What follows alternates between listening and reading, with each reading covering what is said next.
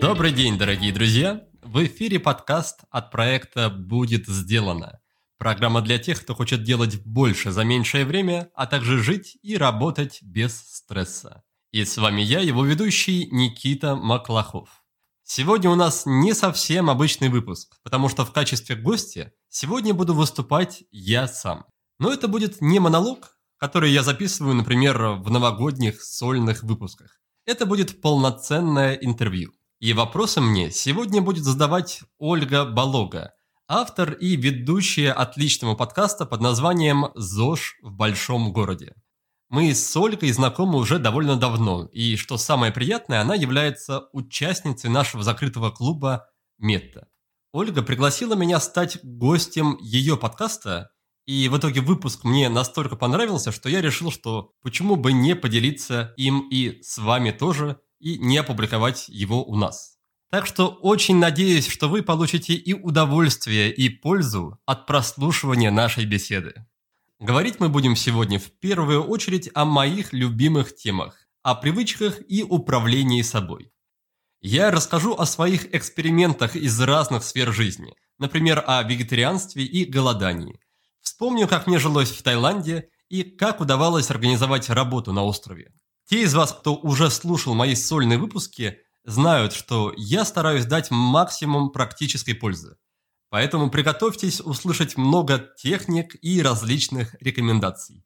Буду очень рад, если смогу вдохновить вас на перемены к лучшему и подсказать, что конкретно можно для этого сделать. Пожалуйста, помните о том, что все тексты, ссылки, идеи и рекомендации вы также можете найти на нашем сайте по адресу willbedone.ru slash 158. И, конечно же, не забывайте подписываться на мой профиль в Инстаграме, который называется «Будет сделано».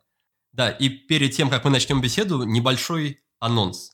Уже в понедельник, 1 марта, стартует, ну, объективно, третий, но первый открытый поток нашей новой программы «Спи сладко». Я лично очень долго могу рассказывать о том, насколько важно хорошо, качественно спать и насколько моя собственная жизнь изменилась, улучшилась после того, как я привел в порядок свой сон. Но, наверное, не буду тратить сейчас на это время, просто скажу, что качественный сон влияет на абсолютно все сферы вашей жизни. На ваши успехи в спорте, в работе, в учебе, даже в отношениях, на ваши способности к концентрации, на то, как вы общаетесь с людьми. В общем, невероятно важно, и это огромный ресурс, который можно использовать, улучшить и задействовать для повышения качества своей жизни. Поэтому не упускайте, пожалуйста, этот шанс. Один раз пройдите программу, один раз научитесь грамотно и качественно выстраивать свой режим дня и свой сон. И это будет очень крутой инвестицией, которая будет приносить вам огромные дивиденды всю оставшуюся жизнь. В общем, стартуем в понедельник. Записаться можно по адресу sleep.vilbedan.ru. До встречи на программе. Ну а мы переходим к выпуску, и я желаю вам приятного прослушивания.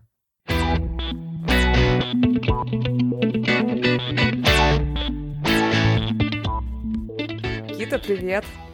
Да, Ольга, привет. Рад, рад быть у тебя в гостях. Спасибо, что позвала. Я тоже очень рада, что ты э, сейчас у нас а, записываешься как гость. И, наверное, необычное такое для тебя амплуа. Э, знаю, что ты бывал гостем в разных подкастах, но все-таки ты чаще сам берешь интервью. А, и в начале наших выпусков я обычно прошу гостей представиться и рассказать немножко о себе, о том, какие основные проекты в работе сейчас. Тебя тоже попрошу это сделать. Без проблем. Меня зовут Никита, мне 31 год. Я с семьей живу в Петербурге. У меня две дочки и супруг, супруга. И последние сколько-то лет, лет, наверное, 6, может быть, чуть больше, я занимаюсь изучением человеческого поведения и способов его как-то гармонизации, улучшения и приведения в порядок. И это мое изучение вылилось в появление, создание проекта под названием «Будет сделано», в рамках которого у нас есть подкаст, мы ведем его уже более пяти лет, есть книга, изданная в МИФе, есть программа про привычки трехмесячная онлайн, обучающая, есть программа про работу с курением через практики осознанности и поведенческий подход – и есть свеженькая программа про сон. про то, как выстроить хороший, грамотный, здоровый распорядок дня и научиться качественно, хорошо отдыхать по ночам. Это, наверное, основное.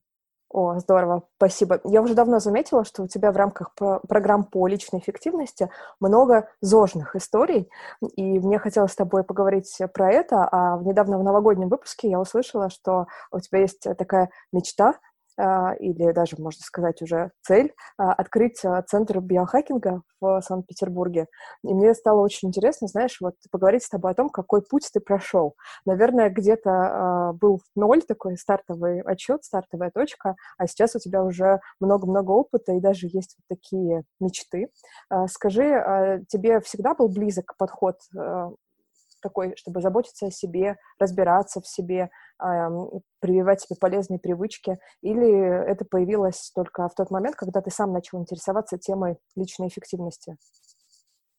Я не думаю, что есть кто-то, у кого такой подход есть в врожденной какой-то основе, в врожденном формате. Скорее всего, это все формируется и прививается во времени. Но в то же время не скажу, что это напрямую было связано именно с темой личной эффективности, потому что к теме личной эффективности я пришел уже после того, как долгое время начал интересоваться ну, в целом каким-то саморазвитием.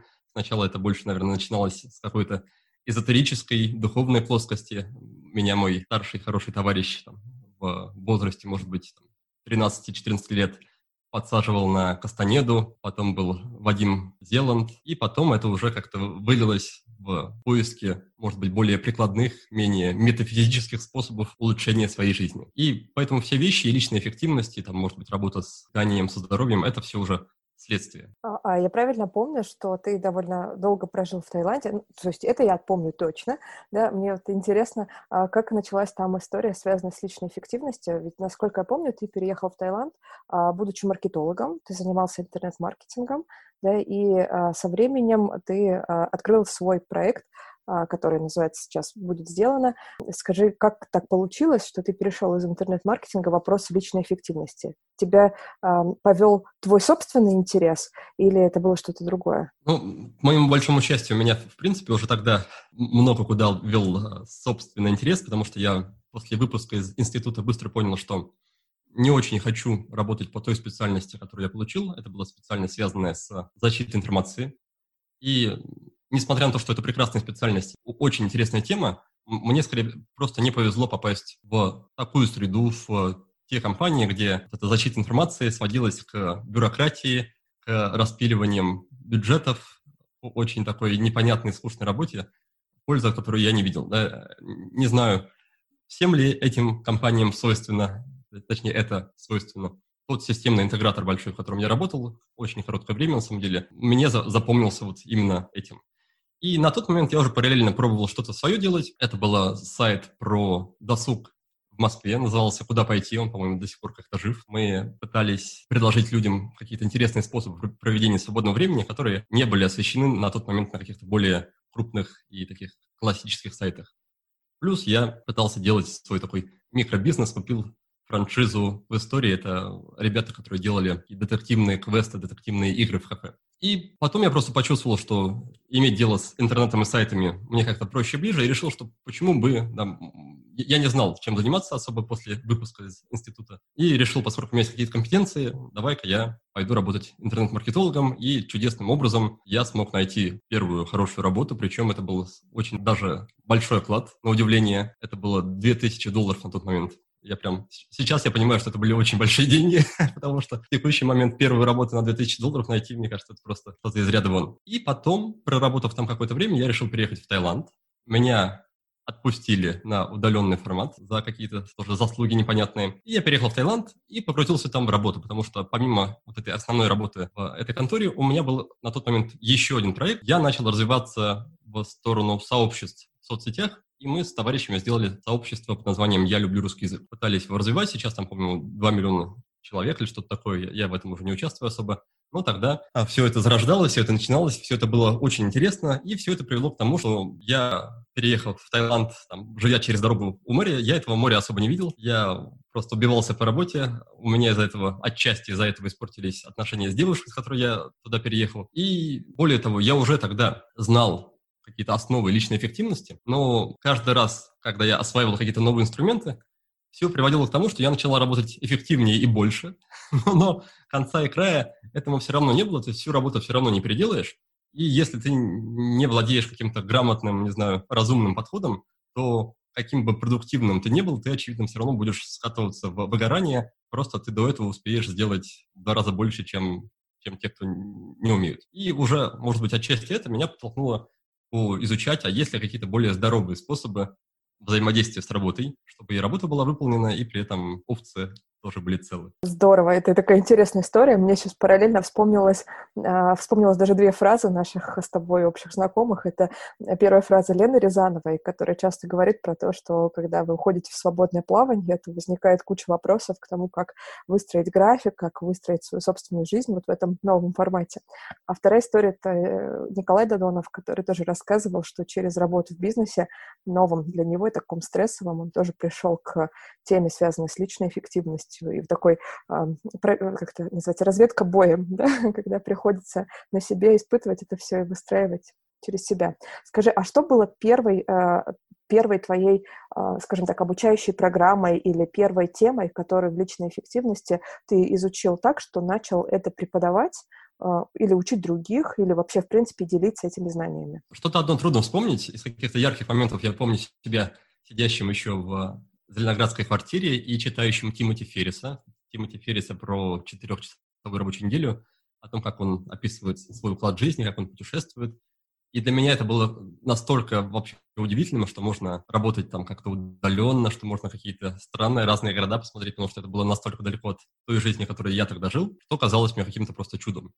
Но дальше, дальше, как обычно, были какие-то книги. Я помню, также проходил обучение хорошее у Николая Додонова, который ты уже упомянула. И для меня это его участие в его обучении, оно, в принципе, направило меня в сторону того, что, оказывается, наверное, можно как-то этому обучать и как-то на этом зарабатывать деньги. Потому что если мне не изменяет память, я уже тогда делал какие-то робкие подходы в сторону инфобизнеса, пробовал проводить вебинары, рассказывая о том, как хорошо жить в Таиланде, и, и на тот момент это реально было хорошо, потому что там можно было жить на там, 20 тысяч рублей, например, в месяц, ни, ни в чем себе не отказывая. И пытался продавать что-то вроде обучения SMM, как-то так. Это было довольно стрессово, особенно в тот момент на острове, где я жил саму, и там было не, не все хорошо с технической инфраструктурой и со связью. И доходило до того, что там целых две недели собираешь людей на вебинар, вбахиваешь, вбухиваешь деньги в рекламу, собираешь 300 человек, и вот они все уже подключились, и у тебя вырубает свет во всем районе это как-то срочно садишься на скутер, едешь к друзьям и сидишь у них на веранде, там уже темно, москиты, не москиты, а сверчки поют. Ты сидишь на этой веранде и проводишь в темноте этот вебинар. С одной стороны, сейчас это романтично вспоминается, но тогда, мне кажется, для меня это было все непросто, я как-то тяжело переживал, но есть что вспомнить. А скажи, а почему ты вообще решил переехать в Таиланд? Было ли это связано с твоими э, поисками другого климата, э, к тому, что ты хотел в тепло, или у тебя были мысли вообще как-то поменять свою жизнь в целом? И... Было, было много причин. Мне тогда не нравилась Москва. Меня особо ни, ничего не держало в России, то есть у меня не было каких-то обязательств перед кем-то. И, пожалуй, решающие аргументы – это то, что несколько моих хороших товарищей, близких мне людей, они уже переехали в Таиланд и, в общем-то, делились оттуда фотографиями, новостями, впечатлениями. И после этого единственное, что меня сдерживало, это скорее там, страх какой-то перемен, уйти в какую-то неизвестность. Ну и, разумеется, родители, которые, раз, разумеется, отговаривали, что Никита, куда ты поедешь, там тебя никто не знает и так далее. Точнее, на, на самом деле это был маленький фактор, но он, он тоже присутствовал. И сколько ты в итоге прожил в Таиланде? Семь лет? Мы делали перерыв с друзьями на годовое почти что путешествие по Южной Америке, потом вернулись опять. И в сумме, да, где-то с учетом этого, наверное, лет семь я не был в России. Ну, был заездами, но не был стабильно в России. Первый раз увидел снег, я после этого как раз вернулись окончательно в ноябре 18 по-моему. А, Никита, знаешь, какой-то последний, наверное, вопрос про Таиланд тебе задам. А, вот такой. Часто у людей, которые много работают, а, как ты говоришь, благодаря курсам и программам по личной эффективности могут начать еще больше работать, да, делать больше, но при этом достаточно сильно уставать, у них часто бывает такая мечта переехать, жить на остров, переехать, жить, ну, в частности, в Таиланд, работать в кафе, сидя там под пальмой и так далее. Что бы ты сказал сейчас этим людям, уже имея семилетний опыт проживания в Таиланде, и уже как человек, который а, вернулся в Россию, да, для тебя это уже такая немножко история. А, как, что бы ты им посоветовал? Ты бы их поддержал или нет? Или, может быть, бы обратил внимание на какие-то определенные точки именно со стороны образа жизни, да, со стороны организации своего дня, своего быта? Я бы им сказал, что поезд ушел, по крайней мере, отчасти. А, отчасти это так, потому что тот Таиланд, который был 7 лет назад, очень дешевый, дружелюбный к туристам и приезжим с очень лояльными законами визовыми. Это не совсем та история, которая есть сейчас. Хотя, насколько я знаю, как раз сейчас Таиланд снова немножко переворачивается в сторону экспатов и начинает снова делать законы более лояльными. Но в тот момент, когда мы уезжали, это выглядело так, что чтобы находиться на территории Таиланда как-то легально, нам нужно было или оплачивать учебную визу дорогостоящую и ходить на курс английского языка, допустим, которые нам особо не нужны. Если ты записался, а не ходишь, может прийти проверяющий, и тебя там в сутки депортируют оттуда. Или нужно было открывать бизнес, платить налоги. И даже несмотря на это, все равно нужно было раз в три месяца выезжать за территорию Таиланда, мы ездили в Малайзию, и возвращаться обратно. И эта поездка, наверное, ну, на самом деле, одно из самых неприятных, что там что, что было в жизни в Таиланде, потому что ты трясешься почти сутки в автобусе, жара, устаешь, неприятно, в общем, и непонятно ради чего тратишь деньги. Так себе история. Поэтому в тот момент, в начале, это было прямо очень здорово. Сейчас трудно сказать. Я спустя время, сейчас в ретроспективе понимаю, что на самом деле климат Таиланда мне не очень близок. Как это ни странно, несмотря на то, что мы там 7, 7 лет прожили, и я довольно тяжело э, переношу жару. А в Таиланде жара большая часть дня, поэтому на улице я мог находиться до 10 часов и после 6. А все остальное время лучше находиться в помещении с кондиционером. Поэтому, мне кажется, любое место в Таиланд, не исключение, это, это место. Куда бы ты ни поехал, ты берешь с собой себя.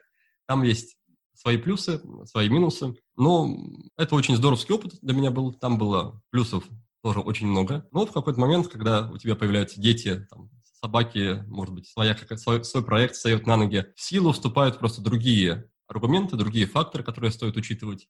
И постепенно, постепенно мы, мы очень долго принимали решение супругой о возвращении в Россию. Это было непросто. Мы там рисовали сравнительные таблицы, думали, выбирали места, сомневались, сомневались, сомневались, и там спустя год этих сомнений все-таки решили вернуться. И, в общем-то, об, об этом не жалеем. Хочется побывать, например, снова на нашем любимом острове Панган, на, там, может быть, на месяц, на два, на три. Я не исключаю, что мы там будем периодически зимовать. Ну, наверное, на постоянное, на постоянное время уже, уже не хочется. В России, по крайней мере, мне ощущается не так-то плохо. Здорово. Спасибо тебе за рассказ. Я в таких ярких красках представила себе тоже, как это было. А, давай тогда перейдем к вопросам про ЗОЖ. Наверное, первое, что я тебя хочу спросить, это а, считаешь ли ты себя ЗОЖником? И что ты вообще чувствуешь, когда слышишь вот это уже довольно заезженное словосочетание «здоровый образ жизни»? Ну, для меня проблема в том, что эти термины, как и ЗОЖ, и биохакинг, они очень быстро окрашиваются в какие-то цвета, в цвета, наверное, наиболее ярких этих представителей. Да? Например, если говорить слово биохакинг, то, мне кажется, в России у многих всплывет образ Сергея ФГ сразу. И это пример такого экстремального подхода.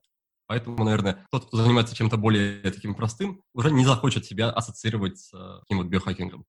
То же самое, наверное, в сторону ЗОЖа. У меня в голове, когда я слышу слово ЗОЖ, бывает больше что-то про, не знаю, фитнес, про бег по утрам, но без какого-то фундаментально научного подхода, который предлагает тот же биохакинг. Поэтому, наверное, я себя ощущаю где-то посерединке. Пока что не выбрал тот термин, который, которому мне бы хотелось себя, ярлык, который хотелось бы на себя навешать. И моя задача просто в том, чтобы быть здоровым, ментально здоровым, физически, иметь энергию утра до вечера и иметь желание, мотивацию там, заботиться о себе, заботиться о других и делать свое дело хорошо. Вот то, что я вкладываю в здоровый образ жизни. А ты знаешь, э, по поводу биохакеров, э, когда э, сейчас говорят это слово, я кроме Сергея Фагея, еще вспоминаю а, Илью Мутовина, с которым познакомилась благодаря тебе и, прежде всего, твоему подкасту. И вот хочу с тобой поделиться. Я недавно прочитала первую часть его книги. Он выпустил книгу, которая называется «Биохакинг без фанатизма». И она разделена на две части. Первая часть посвящена такому физическому биохакингу, а вторая часть уже ментальному здоровью. И прочитав первую половину, я поняла, что а, все те выводы, которые сделаны в а, книге, они все очень похожи на такие, знаешь, старые, добрые, даже скажу слово, советские истины. То есть спите не меньше 8 часов, кушайте правильно и устраивайте себе разгрузочные дни и так далее и тому подобное. При том, что я достаточно много слушала Илью и понимаю, что он перепробовал кучу всего, и разные анализы, и таблетки, и прочее, прочее, прочее. И все равно как будто бы, знаешь, он вернулся к тому, что нам рассказывали еще а, с самого детства. И мне хочется тебя спросить, вот ты тоже приходишь со временем пробуя разные вещи, тоже приходишь к таким каким-то а, простым истинам, или все-таки есть какие-то такие маленькие настройки, какие-то маленькие секретики, которые... Да, я прокомментирую по поводу книги Ильи. Может быть, он не вернулся к этим простым истинам, просто когда ты пишешь книгу на широкую аудиторию, лучше писать так, чтобы после нее никто не умер.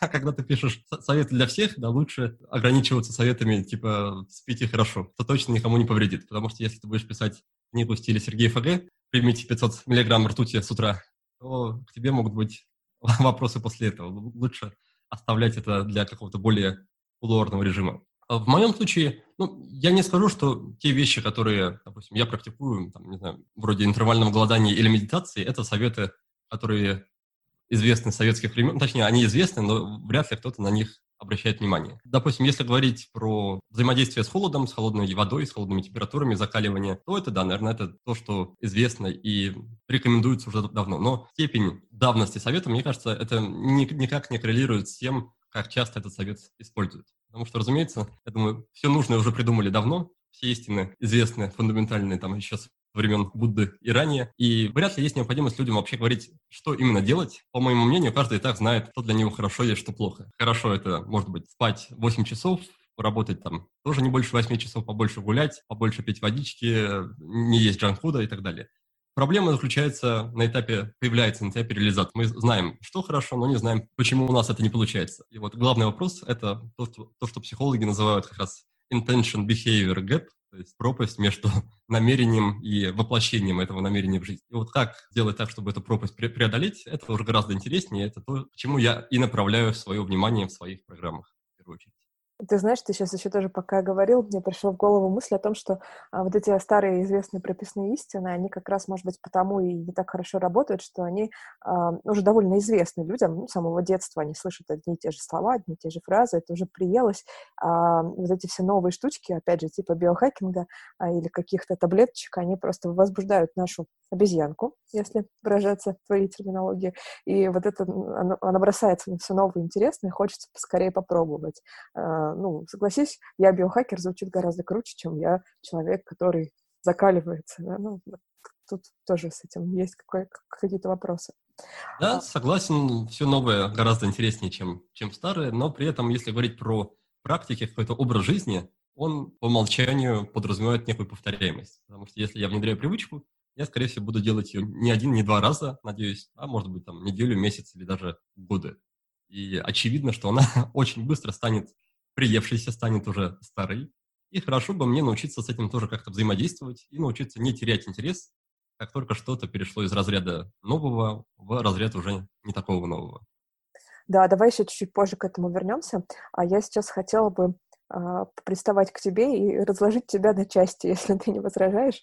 Э, дело в том, что обычно в конце каждого выпуска я пытаю гостей, а, буквально пытаю всех, э, кто э, как питается, кто чем занимается, каким спортом. Ну, то есть, знаешь, одно дело, когда люди рассказывают а, про какую-то идею в течение выпуска, но гораздо интереснее послушать, что у них самих прижилось и есть в их зожной такой составляющей. А, и начать а, вопросы свои к тебе я бы хотела с темы вегетарианства.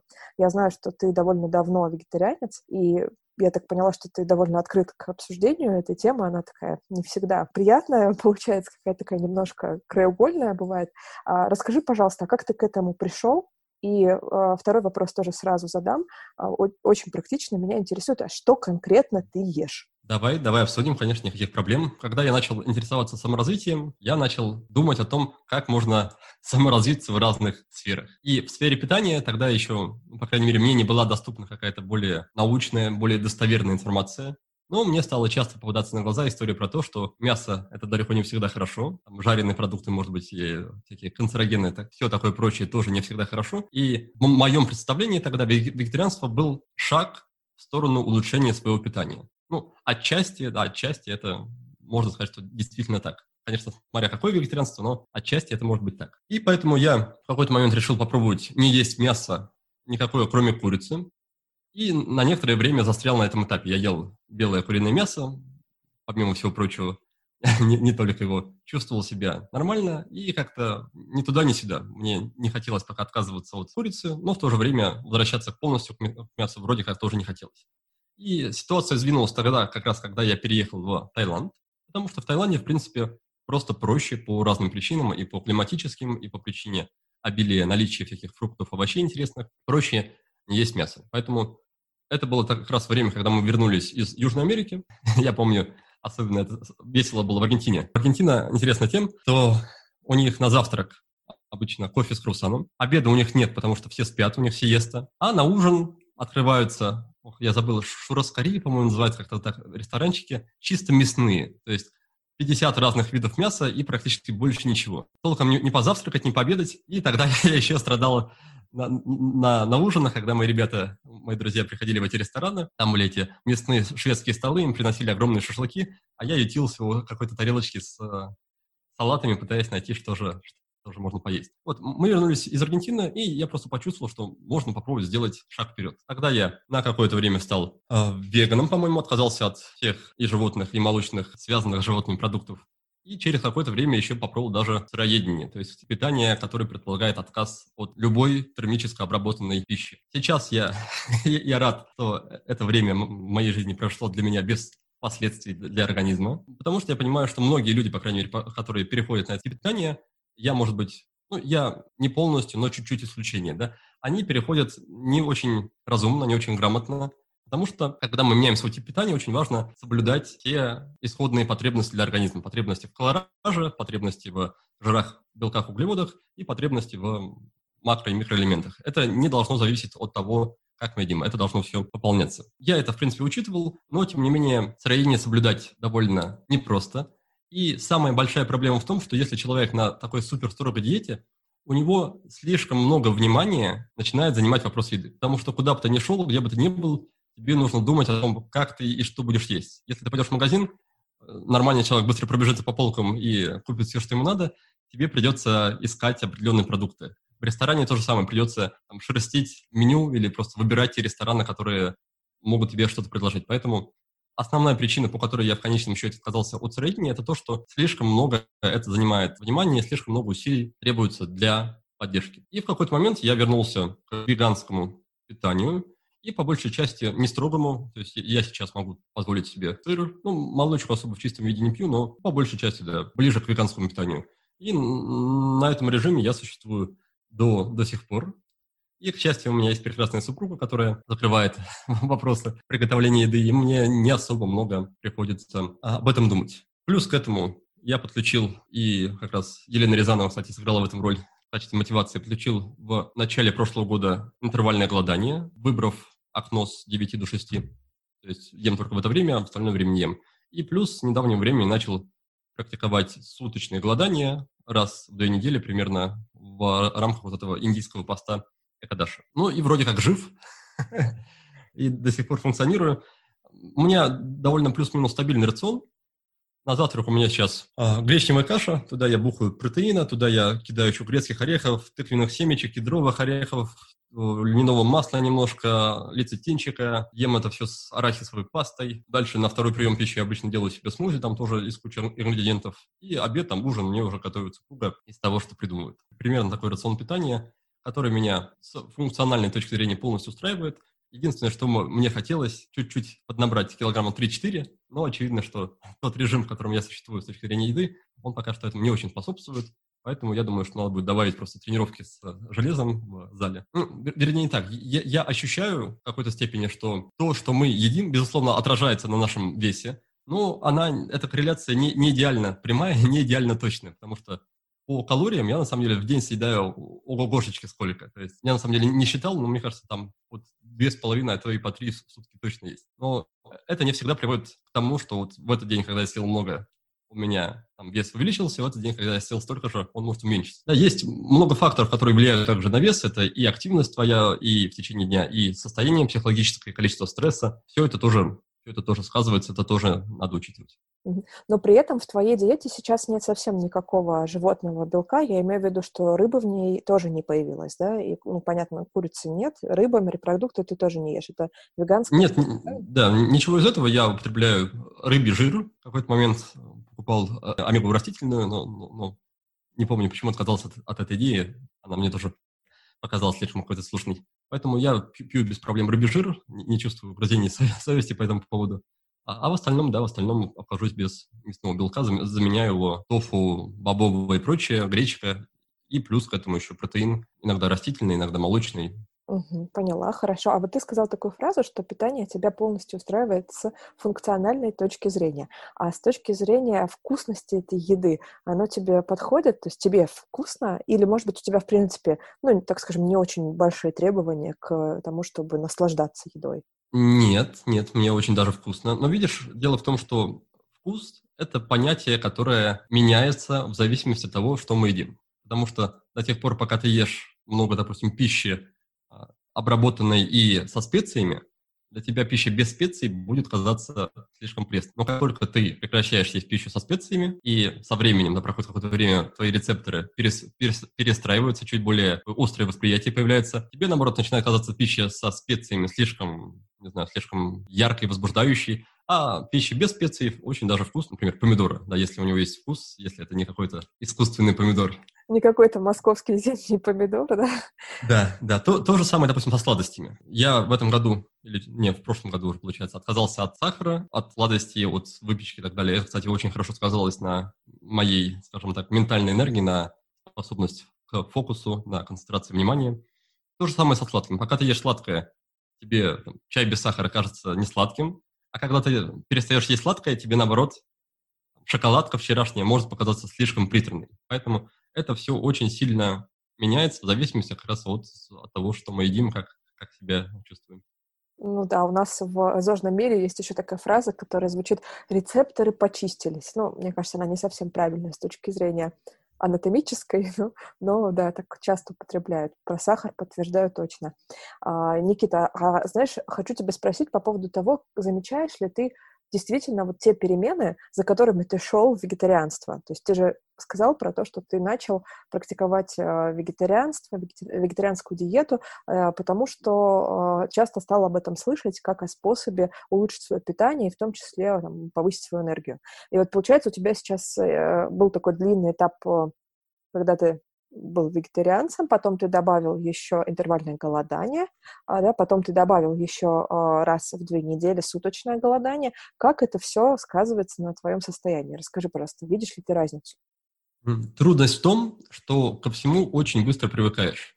И то состояние, которое ты получаешь, допустим, приходя на более легкое питание, например, вегетарианское, без мяса, состояние такой легкости, энергичности, оно на самом деле есть оно очень, ну, не очень быстро, где-то за месяц становится привычным, нормальным, может быть, ну, или, в принципе, исчезает это, трудно провести границу. Поэтому а, с этой точки зрения мне трудно оценить, потому что, потому что это просто становится базовой, базовым уровнем. То, что я точно чувствую, это ощущение как раз во время и непосредственно после еды. Например, какое-то время я ел там, вареную гречневую кашу. Сейчас я, в том числе, кстати, после подкаста твоего с Юлией, вспомнил про волшебство зеленой пророщенной гречки и решил потихонечку возобновлять потребление ее, которое я активно ел, когда был сыроедом. Опять-таки, зеленая гречка прекрасная штука, но проблема в том, что требует много усилий, чтобы ее произвести у себя на кухне. Я просто, когда ем вареную кашу и на следующий день ем, допустим, кашу из гречки, очень сильная разница по ощущениям после еды. С точки зрения, ну, точнее, степень утоления голода или насыщаемости похожая, но ощущение тяжести, которое есть после вареной гречки, она гораздо сильнее, и перепады настроения. Это тоже со временем начинаешь замечать, что появляется какая-то а, такая, может быть, раздражительность легкая. Не прям ты становишься бешеным после съева гречки, но есть какие-то перепады небольшие, которые, если ты достаточно внимательно, начинаешь замечать. Этого нет, когда ты ешь чуть более легкую пищу. И на этот счет есть, как раз вот я вспоминал на днях вот эту фразу, есть мнение, что все, что мы принимаем внутрь себя, это отчасти действует на нас как грубо говоря, как наркотик, то есть изменяет наше состояние. И мне кажется, в этом есть много правды, потому что наше состояние, наша психология – это во многом наша биохимия, наши гормоны и наше там внутреннее состояние. И очевидно, что то, что мы съедаем, оно как-то влияет на нашу биохимию, что в свою очередь влияет на нашу внутреннее состояние. Поэтому не могу сказать, что призываю всех становиться праноедами и, и таким образом приходить к просветлению, но мне, по крайней мере, на, на данный момент очевидно, что то, что мы едим, то, насколько это, этого много, и то, насколько это тяжелое с точки зрения переваривания, это точно сказывается на нашем внутреннем состоянии, психологическом состоянии, способности, опять-таки, к концентрации, к эффективной работе а, после. Здесь мы уже да, наблюдаем корреляцию между темой, например, питания и темой этой самой личной эффективности. А что ты заметил, когда начал практиковать интервальное голодание? То есть я помню, что у тебя окно для питания с 9 до 18. Получается, что после 18 и самое интересное, что до 9 э, ты ничего не ешь. А я говорю самое интересное, потому что я знаю, что ты очень рано встаешь, да, ты просыпаешься там около 5-6 утра, и до 9 часов у тебя нет никакого завтрака. Мне лично сложно это представить, сложно такие штуки дается. Что ты заметил? Какие изменения? Да, опять-таки, Поначалу это может даваться сложно, со временем, э, наоборот. Ну, видишь, я скажу сейчас, опять-таки, будут странные лозунги в сторону вот этого праноедения, но я начал просто замечать, что еда – это довольно, скажем так, выбивающий нас из колеи процесс. Что я имею в виду? Это, например, что я могу позаниматься с утра, позаниматься спортом, да, потом сесть, сесть поработать. И если я буду где-то в этом процессе кушать, то прием пищи, он нарушает структуру распорядка всего этого. Сразу после еды не потренируешься. Перед едой тоже желательно сделать паузу. Сам прием пищи занимает время. Там, после, опять-таки, крепкого обеда трудно поработать. И получается, что сам прием пищи, он сильно так вклинивается в наш распорядок дня. Поэтому, когда я начал практиковать интервальное голодание, наверное, самый большой плюс, который я получил, это некое чувство отчасти, отчасти, чувство свободы от еды. То есть ощущение того, что я могу, например, не поесть или с 9 до 6, 9 вечера, с 6 вечера до 9 утра, 9 утра не поесть и чувствовать себя при этом нормально. И в то же время, допустим, если я поеду в какую-то командировку или в поездку в Москву, мне не нужно будет сильно переживать по поводу того, что мне приходится есть не знаю, какие-то бутерброды не самые полезные, которые мне не, не очень хочется, но выбора нет. Мне не приходится по этому поводу переживать, потому что я знаю, что я могу пропустить один прием пищи, и со мной ничего страшного от этого не случится. Поэтому для меня не столько я анализирую это с точки зрения пользы для здоровья, сколько с точки зрения, опять-таки, вот этих ментальных, ментальных бонусов, чувства небольшого свободы от еды и чувства того, что теперь, по крайней мере, я начинаю контролировать процесс питания, а не, не он как-то меня там вызывает, зовет в любой момент, когда появился голод, я должен ему подчиниться. Очень интересно, потому что у меня именно такая история, и у меня довольно сложно все с интервальным голоданием, я его не практикую, я довольно давно живу в таком сложившемся ритме питания, и как раз я заметила большую достаточно зависимость. То есть если я не поела, то я чувствую, что все мои мысли уходят в направление еды, а, и с этим ну, у меня лично гораздо легче вечером, то есть я могу не поужинать, например, это проще, а не позавтракать, это очень сложная для меня история. Но я так понимаю, исходя из того, что ты рассказываешь, что это тоже привычка, да, тоже вопрос привычки, тоже вопрос практики. Да, здесь я отмечу, что когда начинал практиковать интервальное голодание, я еще не просыпался в 5 утра, я спал там до 7 до 8 утра, наверное. И по этой причине было гораздо проще, что ты проснулся, вот он, почти завтрак готов. А сейчас у меня просто стали как раз длинные утренние практики, э, и я как раз очень рад тому, что могу не сразу позавтракать, потому что если ты сначала позавтракал, опять-таки, должно пройти время, потом только после этого ты можешь приступать к твоим практикам, может быть, гимнастикам, зарядкам, и, опять-таки, до работы, в случае, если ты работаешь, например, из дома, ты берешься еще не скоро. Поняла, хорошо. И еще задам такой вопрос про вегетарианство, который связан с а, социальным аспектом. Скажи, пожалуйста, вот ты упомянул, что у тебя а, есть супруга и две дочери. Интересно, поддерживают ли они тебя в этой диете, в этом режиме питания? И ты также говорил, что Дара, твоя супруга, готовит обед и ужин э, для всех одинаковый, или ей нужно для тебя как-то отдельно это создавать, да, думать про каждого члена семьи отдельно. По поводу поддержки со стороны дочек, мне кажется, они слишком малы, чтобы как-то осознанно меня в этом поддерживать. У нас очень простое правило, мы ни к чему никого, я ни к чему никого не принуждаю. Просто у нас в доме там не так, наверное, много мяса, как может быть в других семьях. При этом, да, если там ребенок хочет курицу, сосиску, рыбу, или в садике что-то ест, пожалуйста, да, если он хочет. И в этом плане у нас, допустим, старшая дочка ест, по моим ощущениям, гораздо меньше мясных продуктов, а младшая такая мясоедочка, будь здоров. Супруга какое-то время тоже была в Таиланде, по-моему, на вегетарианском питании. Сейчас вернулась, ест рыбу и ест, ест все, мне кажется, просто не, тоже не, выбирая какие-то более, наверное, плюс-минус здоровые продукты, здоровые варианты мяса. И если она хочет чего-то мясного поесть, она готовит для себя. И при этом обычно есть блюдо какое-то общее, которое есть, ну, по сути, да, может быть какой-то гарнир, какой-то сложный гарнир. И есть, например, отдельная часть с там, тофу, какой-нибудь гуляш из тофу, не знаю, сейчас в этом плане много, к счастью, появилось возможностей для покупки всяких полуфабрикатов, похожих на мясных, на, на неместных. Там, гуляш из тофу предполагается мне, а там сосиски или курица или рыба предполагается круге и дочкам. И также при этом есть много забавных продуктов, например, сосиски, по-моему, Ботаника бренд, который выглядит как сосиски, который на вкус как сосиски, при этом это не сосиски, это там, продукты с пшеницы условно. И ты когда будешь есть, ты вряд ли сможешь отличить по внешнему виду или вкусу. И из такого очень смешного супруга не так давно мне в качестве просто небольшого ништяка привезла, принесла банку шпрот, опять который просто один в один и по вкусу, и там по этому маслу, как старые вот эти советские шпроты из баночки. При этом там нет никакой рыбы, это просто, опять-таки, тофу, завернутый в водоросли. Классно, прикольная история про шпроты. А, спасибо тебе большое про такой подробный рассказ. Я вот э, тоже думаю о том, что я часто ем вегетарианскую еду не потому, что я вегетарианец, я вообще не вегетарианец, а потому что, мне кажется, это очень классный способ разбавить свое э, питание вот, интересными продуктами. То есть, когда я... Да, и, и, если есть однозначные плюсы от перехода на вегетарианское питание, это то, что ты просто знакомишься с э, доселе неизведанным для себя миром, и открываешь для себя очень много разных продуктов, о которых ты бы, наверное, не узнал, не попробовал бы, если бы тебе не приходилось этим заниматься как-то целенаправленно. Точно, точно, да, подтверждаю. Друзья, давайте прервемся на приятные новости и подведем итоги наших розыгрышей. Во-первых, я хочу объявить победителей конкурса в Инстаграме – в этот раз мы среди слушателей нашего подкаста разыгрывали книгу и комплект карточек от гостя прошлого выпуска Максима Ильяхова. Итак, первый счастливчик – это Вадим Филимонов, который ведет свой блог в Инстаграме и занимается музыкой. Вадим, тебе мы отправим книгу Максима Ильяхова под названием «Ясно, понятно» о правильной и понятной коммуникации.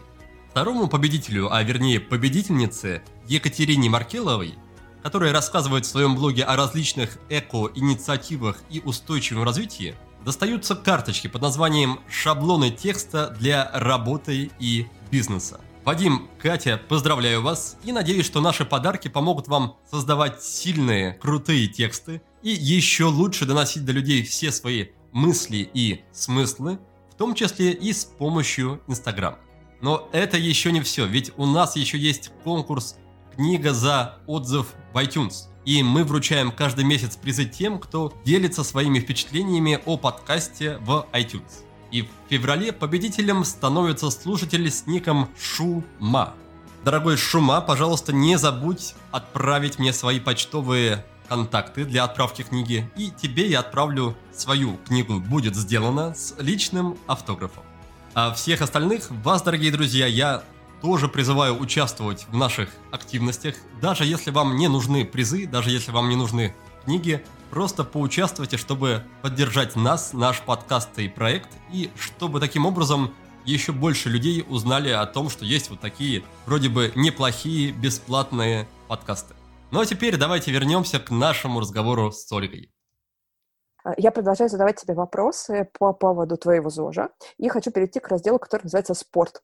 Э, помню, ты, когда жил в Таиланде, занимался тайским боксом. А, э, остался ли он у тебя сейчас? И что сейчас у тебя происходит со спортом? Какие у тебя вообще есть наблюдения, мысли, выводы по поводу физической активности?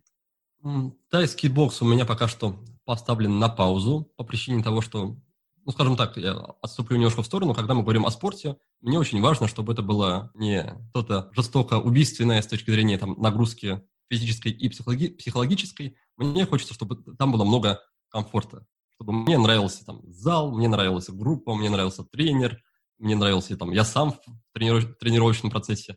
И далеко не всегда это получается найти там, в каких-то текучих условиях. Иногда получается, иногда нет. И я предпочитаю, если у меня не получается, например, выбрать или найти такую секцию по тайскому боксу, которая меня бы устроила, я могу попробовать что-то другое. Например, я там занимался обычным боксом уже после переезда из Таиланда какое-то время в рамках группы или в рамках индивидуальных занятий. А сейчас пока что, повторюсь, это поставлено на паузу. Возможно, я к этому вернусь. Сейчас у меня есть где-то раз в недельку бассейн сауной, мы туда ходим с супругой. У меня есть раз в недельку, раз в две недельки сеансы правилу. Может быть, для кого-то это будет новое слово, это такой тренажер, похожий на древнерусский пыточный агрегат, который вроде как, так говорят, помогает с суставами, со спиной, с их здоровьем, с их состоянием. И, в принципе, на мне это работает неплохо, мне это нравится. Обычно, когда я еще на правило, я еще заодно окунаюсь в озеро, то есть там еще присутствует элемент закаливания. Плюс у меня есть, появился не так давно, плюс-минус еженедельный футбол.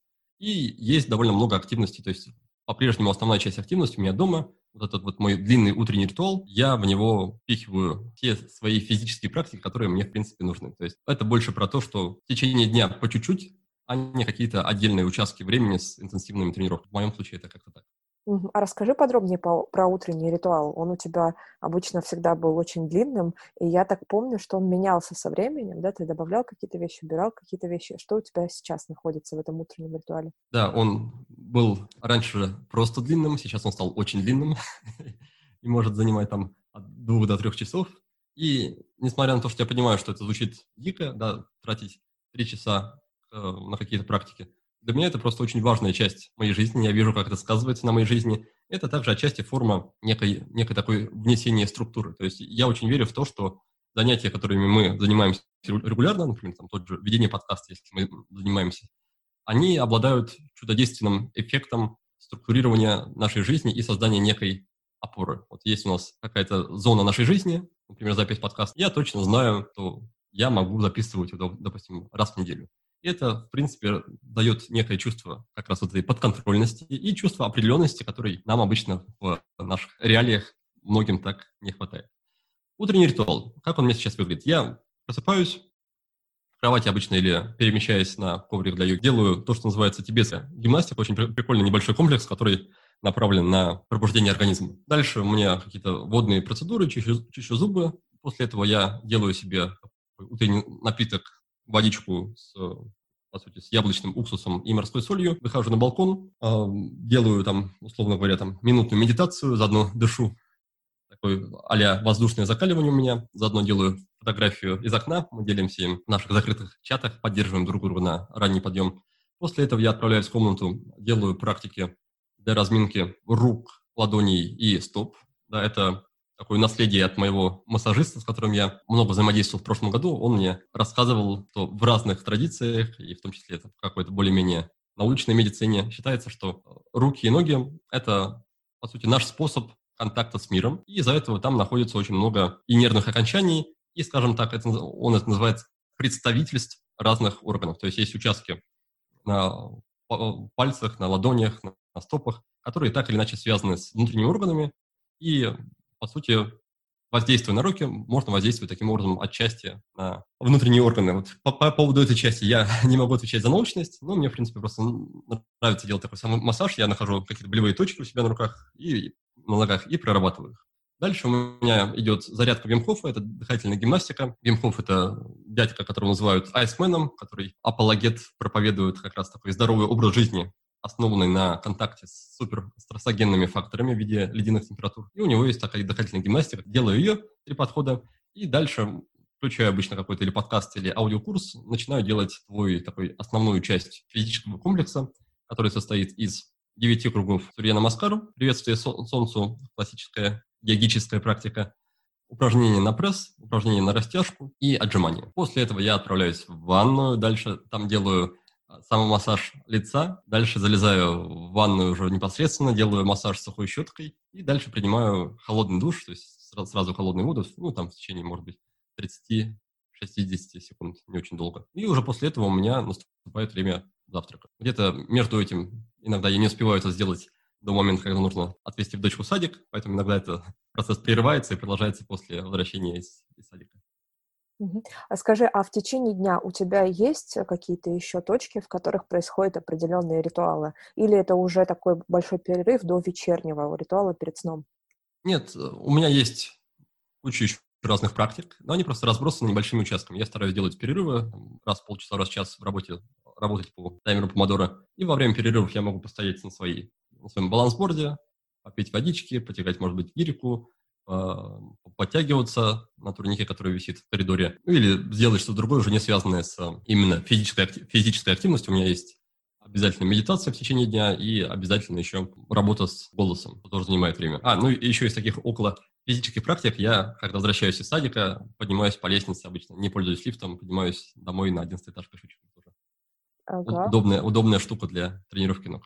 Никита, а знаешь, какой вопрос у меня возник? Вот смотри, у тебя много разных практик в течение дня, и я понимаю, что они меняются периодически. Интересно, по какому принципу они у тебя мигрируют, да?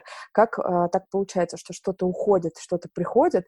А, есть ли какая-то связь? Или ты просто периодически садишься, смотришь на свой день и думаешь, так, это убираем, вот это добавляем? Скажем так, на, на данном этапе я нашпиговал день на максимум. То есть у меня явно нет пространства для новых практик.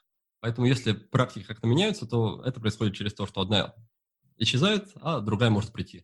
И исчезает практика в том случае, если я после какого-то времени, обычно как минимум месяца, понимаю, что она не влияет на мою жизнь так, как мне бы хотелось. Ну, грубо говоря, я, как раз вспоминая, что было перед нашим общением, год занимался в интеллектуальных тренажерах Lumosity на сайте. Достиг уровня топ 0,8% пользователей сервиса, но при этом я не ощущал, что это как-то сказывается на моем мышлении, на моей жизни, и поэтому решил в какой-то момент прекратить. Что еще из похожего было? Ну, да, наверное, что-то было, но ходу не скажу.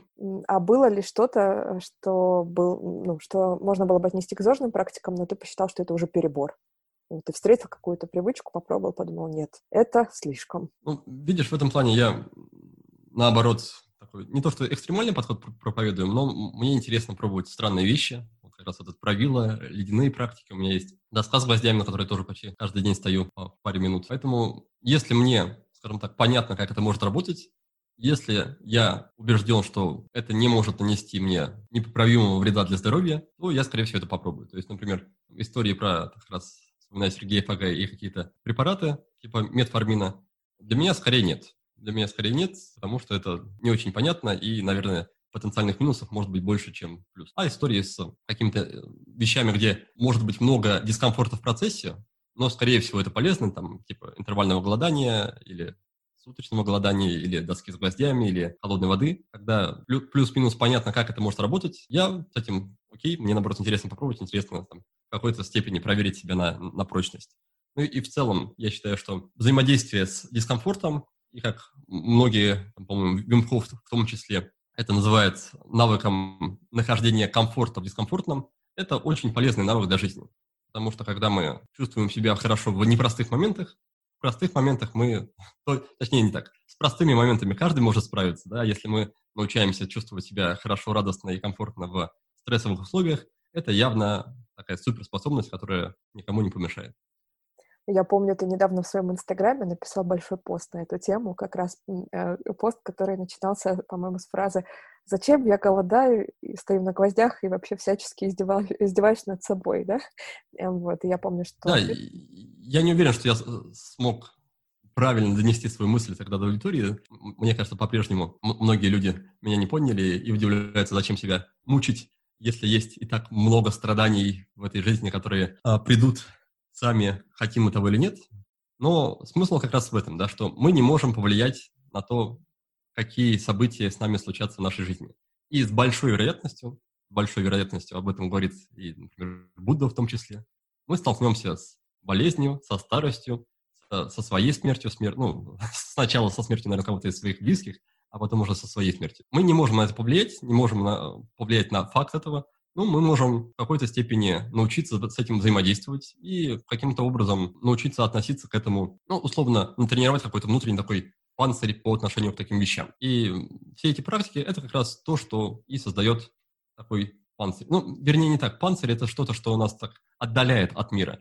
Это, скорее, наоборот, прямое взаимодействие с этими неприятными переживаниями, но просто научение себя проживать их без страданий. Опять-таки, в практиках и в традициях осознанности, медитации есть такая фраза или такое уравнение, по-моему, я от Виктора Ширяева тоже это слышал, что страдание равно боль плюс сопротивление. От боли мы точно никто не уйдем в этой жизни. Но в наших силах, в наших возможностях не сопротивляться, не добавлять себе страдания за счет своего сопротивления. Что это такое? Да? Это значит, что если с нами случилась какая-то фигня, например, мы попали в аварию, то это факт. это никуда не денется. Но мы можем усложнить себе жизнь гораздо, если будем по этому поводу сильно переживать, расстраиваться, кричать на близких, на себя, обвинять и нести с собой этот груз еще целый месяц. И вот этот месячный груз – это уже то, что мы сами выбрались на себе нести. Это уже опционально. То есть авария – это факт, мы это не выбираем и не можем этому, на это повлиять. А все, что происходит после аварии, интерпретация наших событий, реакция на них – это пространство, над которым можно работать. И через вот эти вот практики, которые мы обсуждали, отчасти происходит как раз такая работа и подготовка к таким вот возможным неприятным событиям, чтобы эти события были для нас минимально неприятны. Чтобы авария случилась, мы себе сказали, блин, вот задница какая. Ну а что делать? Надо идти раз, два, три, четыре, пять, а, там, страховку вызывать, возмещать, может быть, ущерб. И от того, что я себя в этот момент ненавижу или хочу умереть, или там, проклинаю весь мир, никому в этот момент, наверное, лучше не станет. И когда мы приходим к такому немножко дзенскому состоянию, наша жизнь а, во многом становится проще, потому что мы перестаем сопротивляться этой самой жизни. Мы начинаем воспринимать ее примерно такой, какой она есть, и уровень страданий, он снижается до уровня фактической боли. Такой вот метафизический монолог у меня получился. А я вспомнила еще про то, что, ну вот я не стою на доске с гвоздями и должна добавить, что у меня почти нет практики медитации в жизни, но при этом различные такие вот нагруженные виды спорта, например, сайклинг, тренажер, велосипедное групповое занятие, которое такое очень интенсивное, а, мне кажется, это похоже а, наверное, по сложности на восприятие таких вот острых ощущений, типа боли, отстояния на гвоздях, они для меня, э, вот эти вот вещи, они для меня означают, что мне сложно думать, точнее, я не буду думать о чем-то другом. Знаешь, то есть это такая возможность сосредоточиться на своих ощущениях и не думать ни о чем, ни о работе, ни о каких-то других переживаниях. Вот несколько минут или там часов побыть наедине с собой, концентрируясь на этих ощущениях.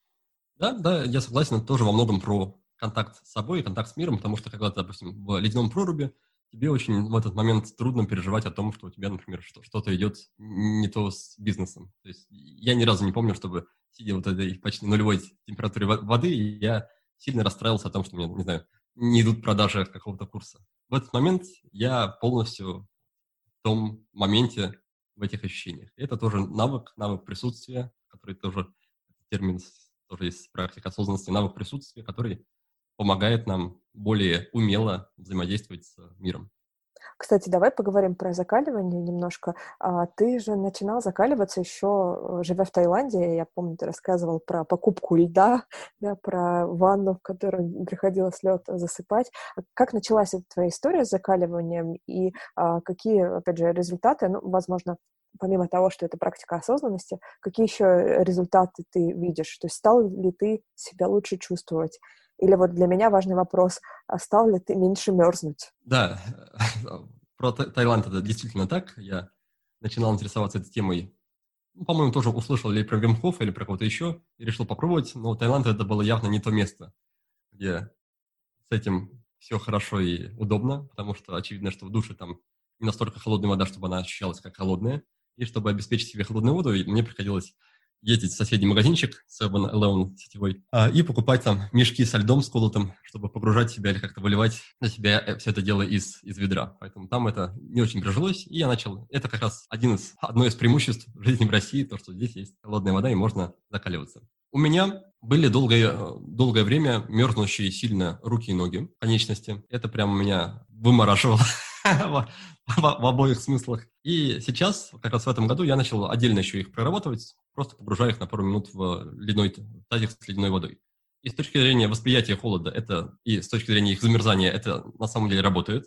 Но единственная проблема, которую я еще не решил с руками, это то, что у меня от холода трескается очень кожа. Но, возможно, как раз связано с тем, что есть нехватка железа, которая, с которой я тоже работаю. То есть трескающаяся, трескающаяся кожей я пока проблему не решил, а с тем, что руки, ноги мерзнут, эта проблема ушла. И плюс я реально начал замечать, что а, гораздо более такой теплоемкий. То есть сейчас всю зиму я не использовал свое пальто, которое покупал, по-моему, позапрошлом году. Я всю зиму проходил в такой довольно легонькой, легоньком пуховике из, из Юникла, без, без шарфа, и при этом не испытывая никаких проблем ни с простудой, ни с больным горлом, ни с чем. Это да, это, это работает.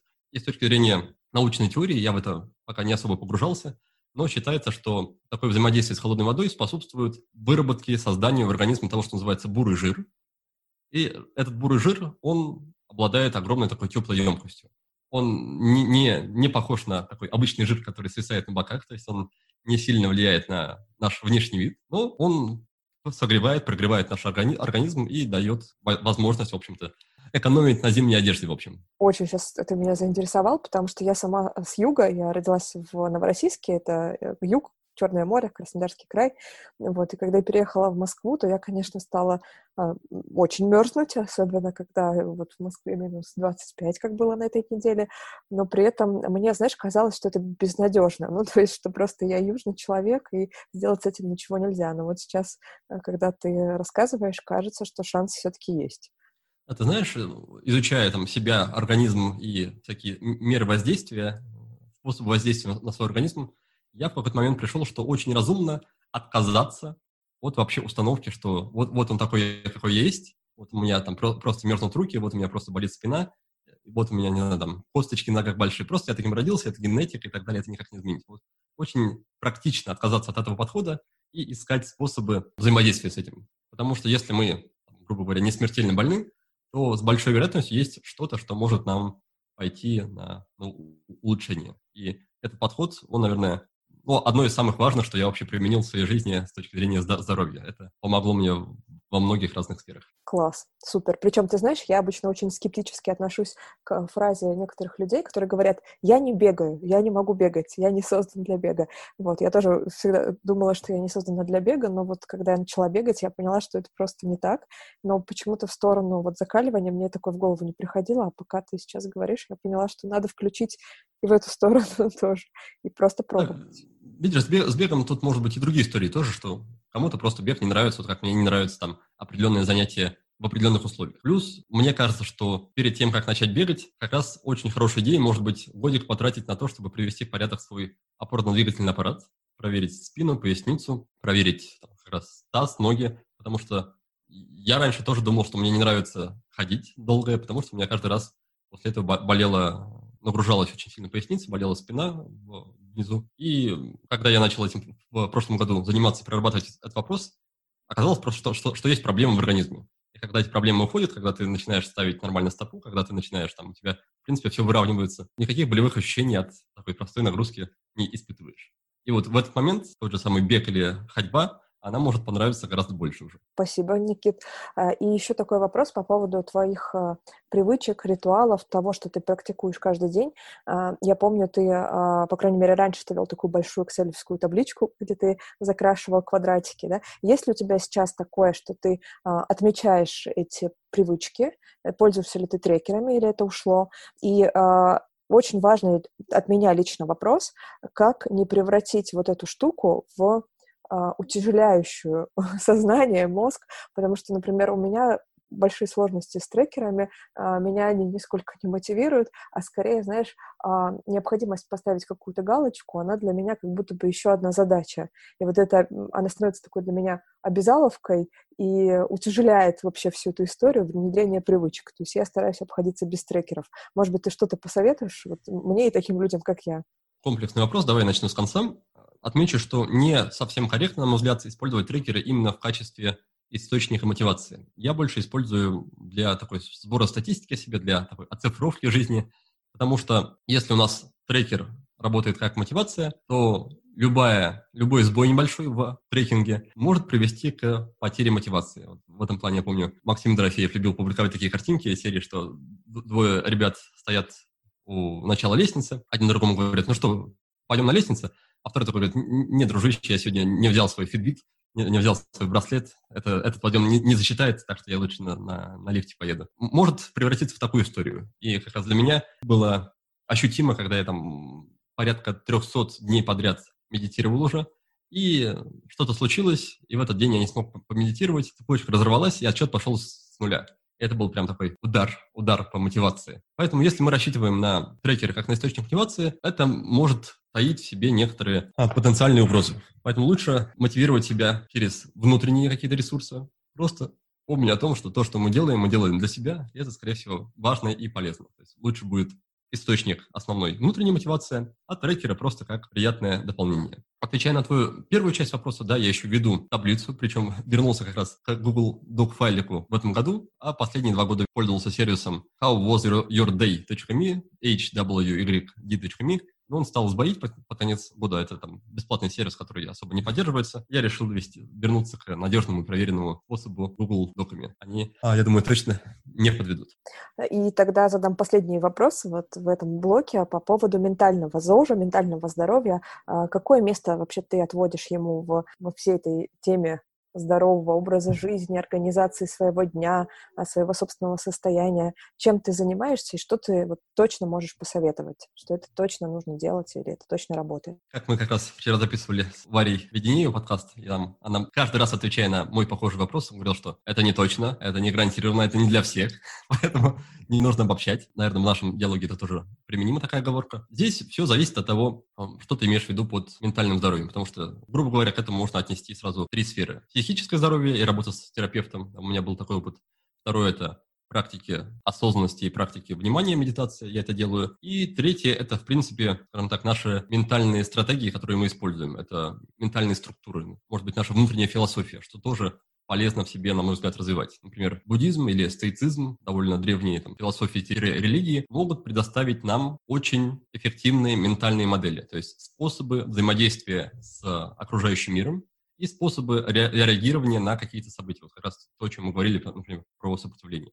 Поэтому это тоже неплохая, на мой взгляд, привычка пробовать разные ментальные модели, играться с ними и смотреть, как это влияет на наше состояние. Что такое ментальные модели? Да? Допустим, есть, для примера, есть такая модель, которая в разных интерпретациях звучит как в разных терминологиях, звучит как или «дело во мне», или «я несу ответственность за всю, всю свою жизнь». Есть еще называется тотальная ответственность. И в буддизме это тоже, по сути, идея кармы. В чем суть этой ментальной модели? Суть в том, что мы предполагаем, хотя бы на какое-то время, что все, что происходит в нашей жизни, напрямую зависит от нас. Вообще все. Э, люди, с которыми мы сталкиваемся, события, которые случаются, наши действия, результат этих действий. То есть то, что мы, грубо говоря, несем ответственность. Ответственность за все. То есть можем на это как-то повлиять. И это не значит, что это объективно так.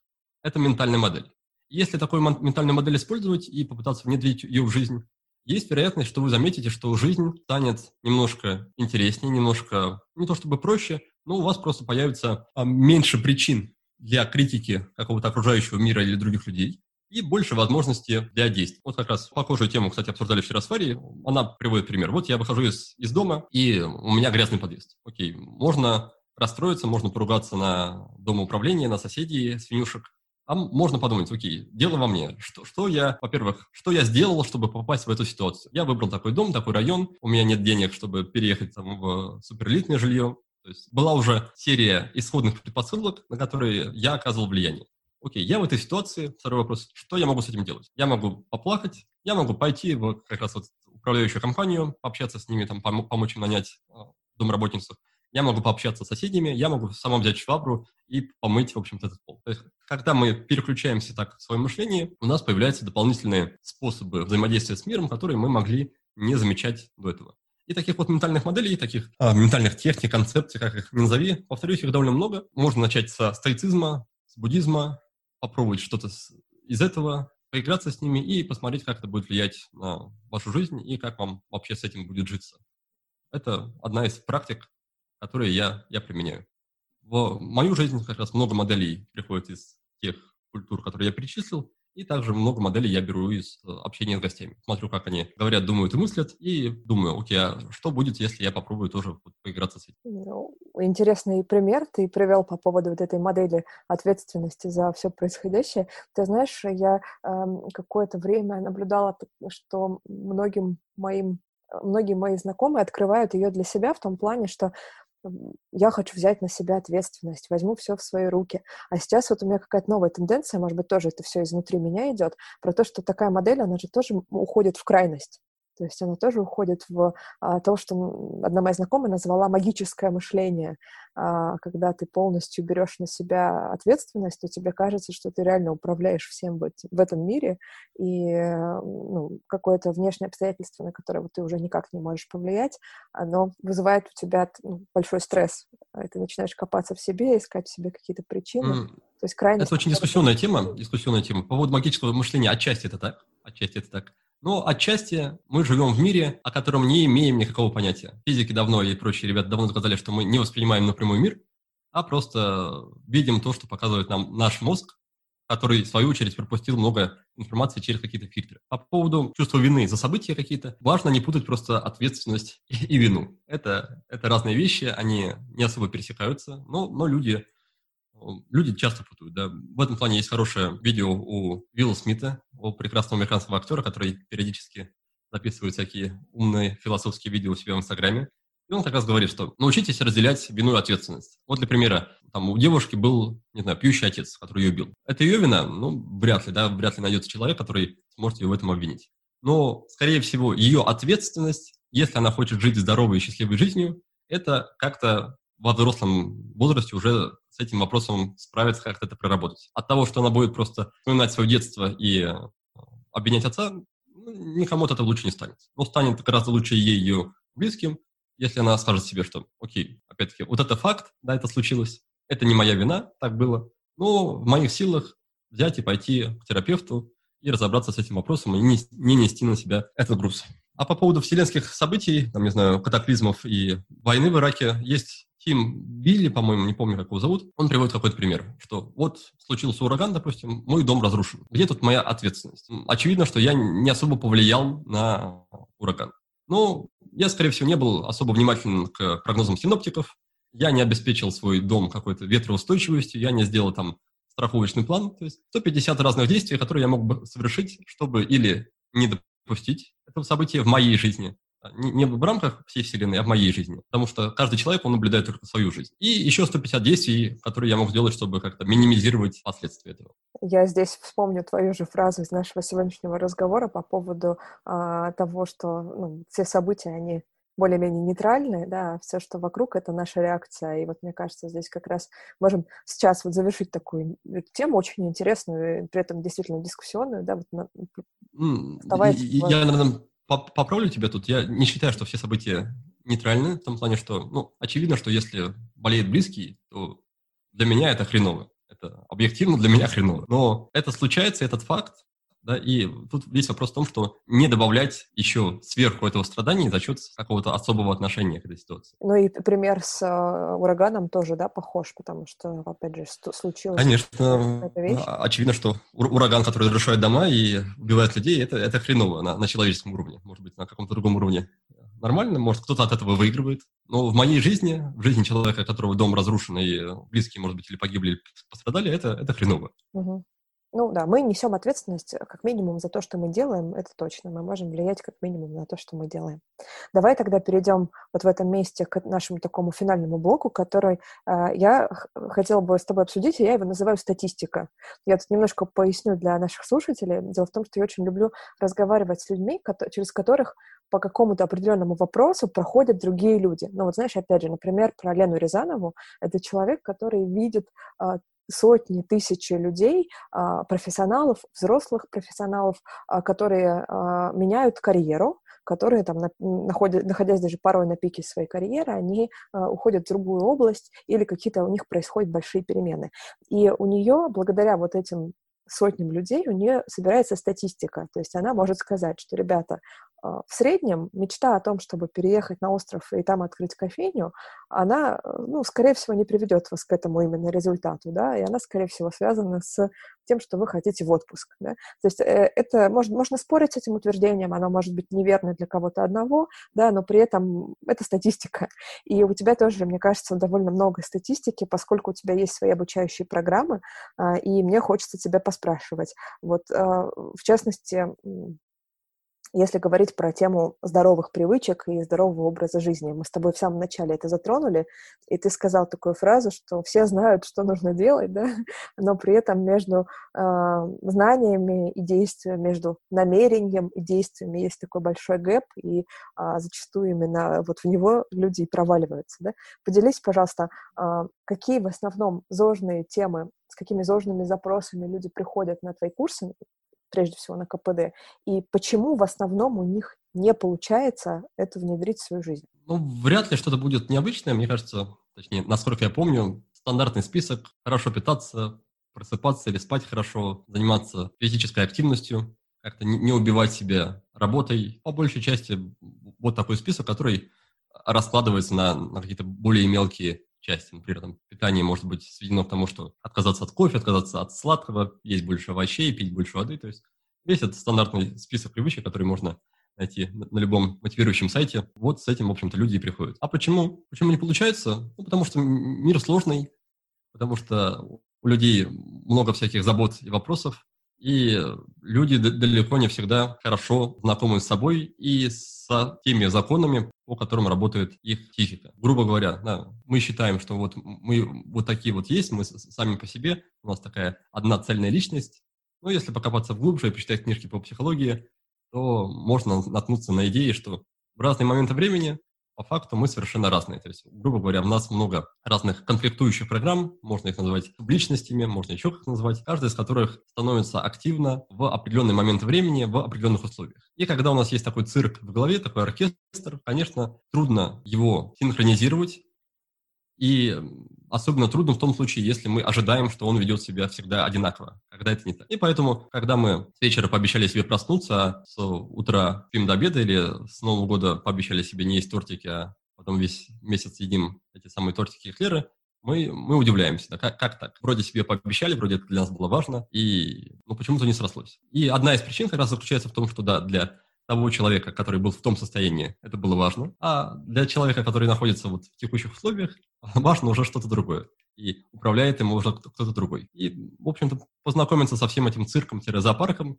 научиться как-то им более синхронно управлять, научиться делать так, чтобы у всех частей этого оркестра были одни и те же цели и желания. Вот в этом, мне кажется, и есть вся такая наука о поведении. В конечном счете, самая, мне кажется, такая высшая степень мастерства – это делать так, чтобы то, что для нас полезно, было тем же самым, что, что нам нравится. Для меня это и в моей жизни, и в наших программах это то, к чему я пытаюсь привести людей и самого себя. Мне нравится поиграть, не знаю, в доту, а при этом я знаю, что полезно помедитировать. И весь вопрос сводится к тому, как сделать так, чтобы медитация для меня была такой же приятной и притягательной, как игра в доту. И вот здесь начинается уже самое интересное, здесь уже начинается такая долгая дорога исследований и экспериментов. А как ты считаешь, на твой курс можно прийти с каким запросом, с какими запросами или вообще с любым запросом? Ведь э, ну, дело в том, что курс достаточно большой, объемный, наверное, на него нужно тоже решиться. И э, я сейчас э, хочу попросить тебя, наверное, чтобы ты рассказал, чего можно ожидать в итоге. Да, это одновременно и слабая, и сильная сторона, мне кажется, нашей программы. Сильная в том, что мы прорабатываем, помогаем людям прорабатывать разные вопросы и, скажем так, улучшать жизнь в целом.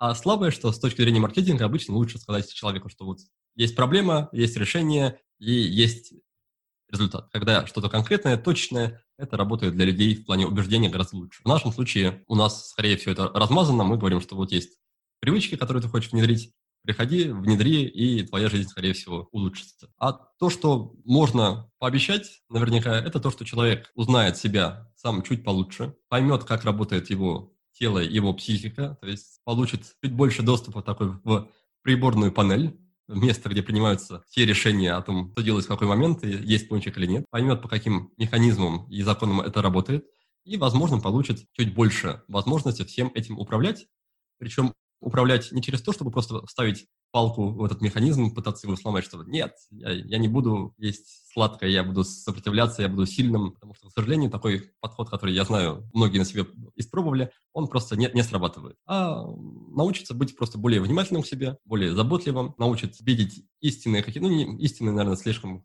эзотерическое, такое метафизическое слово, просто более глубинные свои потребности, как, как раз которые и вызывают желание там съесть или что-то сделать, или отвлечься, или прокрастинировать, и научиться или удовлетворять их более здоровым образом, или, в принципе, не допускать их появления. Грубо говоря, если мы работаем 80 часов в неделю, то практически можно гарантировать, что выходные пройдут у нас не очень здорово, потому что мы будем приходить в себя через поедание мороженого, сериала и так далее. Вряд ли с таким режимом работы мы проведем выходные, занимаясь, например, спортом. Поэтому, если мы научаемся заботиться о себе в течение недели, у нас нет последствий в виде какого-то нездорового появления, проявления и поведения на выходных. Поэтому это тоже полезно научиться замечать и видеть вот эти взаимосвязи. А означает ли такой подход, да, быть эффективным, заботиться о себе, а, жить и работать без стресса, я такую фразу да, у тебя тоже видела, означает ли он, что мы будем делать меньше, успевать меньше, по факту, что результат будет меньше? То есть ну, учишь ли ты снимать с себя часть задач, или все-таки можно рассчитывать, что все важные штуки и э, хорошие результаты будут достигнуты просто каким-то другим, более волшебным способом?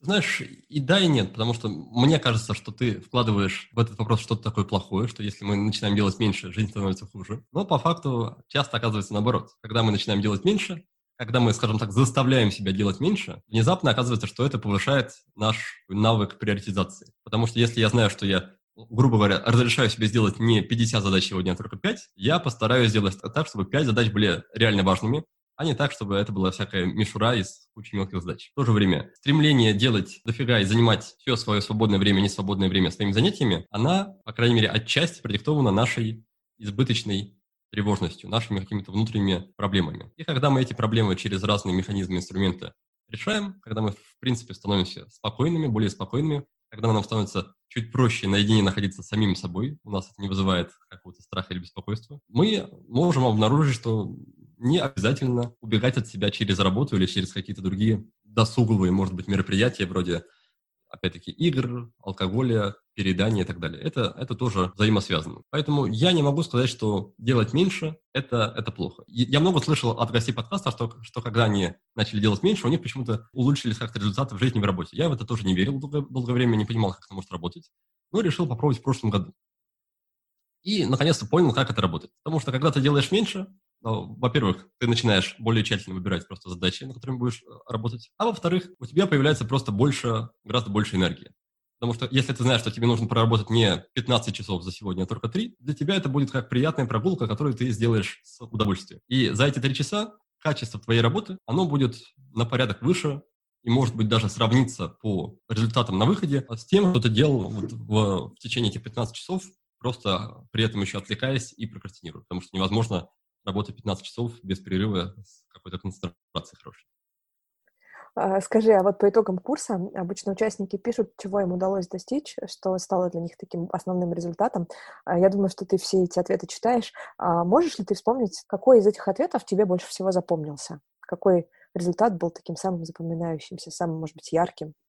Ну, из последнего мне очень затронула, зацепила история моего товарища. Он же сейчас куратор на нашем курсе. Это Артем, его зовут Артем. И в прошлом сентябре он попал в, мягко говоря, очень неприятную аварию. Его сбила машина, когда он ехал на мотоцикле.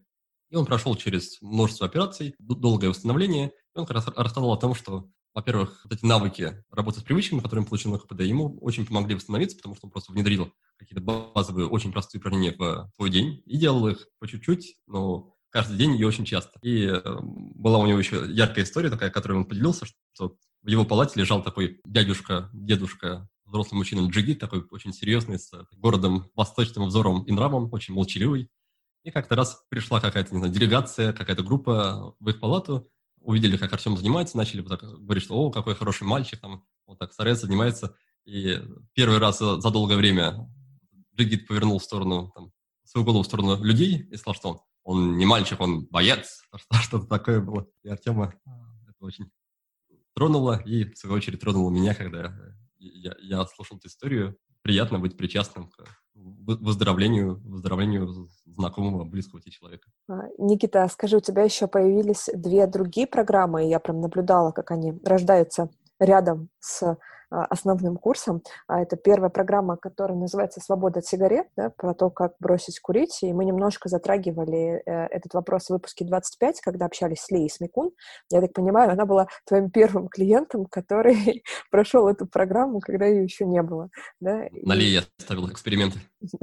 Я помню, что Лия сама э, к тебе пристала, да, что-то вроде сработает ли это, э, сработают ли твои знания на то, чтобы бросить курить. И у тебя сейчас уже есть полноценная программа, а, но меня она удивила в том плане, что мне казалось, что ты не куришь и никогда не курил. А так ли это? И если ты действительно никогда не курил, то как у тебя получилось создать программу для курильщиков? Да, это, наверное, хорошо с точки зрения моего здоровья, но плохо с точки зрения маркетинга, потому что, наверное, Алану Кару, который сам курил 40 лет, ему было проще продавать свои, свои методики другим людям. Да, я, я никогда не курил, даже не, не пробовал, но Идея в том, что все зависимости работают примерно по одной схеме. И наш мозг устроен так, что в нем нет отдельных областей для зависимости от сигарет, отдельные для зависимости от, от алкоголя и так далее. Там есть общие центры вознаграждения, общие, скажем так, нейронные пути получения удовольствия здорового или нет. И когда плюс-минус начинаешь понимать, как и почему они работают, получаешь возможность такой универсальный инструментарий для проработки практически любой зависимости. И в случае с курением я выбрал, выбрал именно эту тему, потому что это то, что можно сделать самостоятельно, и там чуть меньше, скажем так, социального фактора. Потому что когда мы вступаем в область, например, например алкоголизма или наркомании, там помимо самого человека и помимо его психологии вступает в игру тот, та социальная система, которую он выстроил вокруг этой зависимости. Потому что, как показали многие там, психологи и психоаналитики, тот же Эрик Берн, человек, ну, вообще любой человек, и в частности человек зависимости, он выстраивает вокруг себя определенную схему из людей, которые поддерживают его образ жизни, даже если на внешнем уровне, на поверхностном уровне, они могут утверждать, что это не так. То есть мама алкоголика, об этом пишет Берн, да, может говорить, что, блин, сынок, ты так пьешь, так пьешь, пожалуйста, бросай, и при этом может его поддерживать в его зависимости, давая ему деньги, просто потому что когда он пьяный и слабый, это та, тот единственный редкий момент, когда она получает от него внимание и когда она чувствует, что она нужна. Вступают в силу вот эти социальные игры. С курением это тоже есть, но с курением этого чуть поменьше. Поэтому я считаю, что курение, в принципе, можно а, проработать вполне в таком формате, в формате участия в онлайн программе с поддержкой некоторой с нашей стороны. А, и э, твоя гипотеза про то, что э, такой курс поможет бросить курить, как она по факту? Э, какова статистика, опять же, да? Сколько людей действительно бросают курить после этой программы? Поделись. У нас вероятность успеха колеблется сейчас где-то в районе от 60 до 80 процентов. Понятно, что дело, что есть миллион разных факторов, которые на это влияют. И для сравнения, да, эффективность таблеток никотиновой заместительной терапии, она колеблется по, по разным данным там, от 5 до 20%.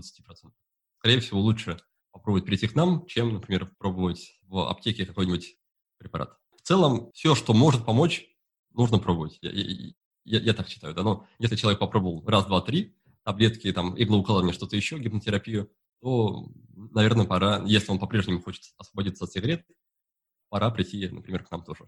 Угу. И еще тогда задам вопрос по поводу новой программы, совсем-совсем новую, которая называется «Спи сладко». Мы уже можем ее анонсировать? Она уже родилась в этот мир?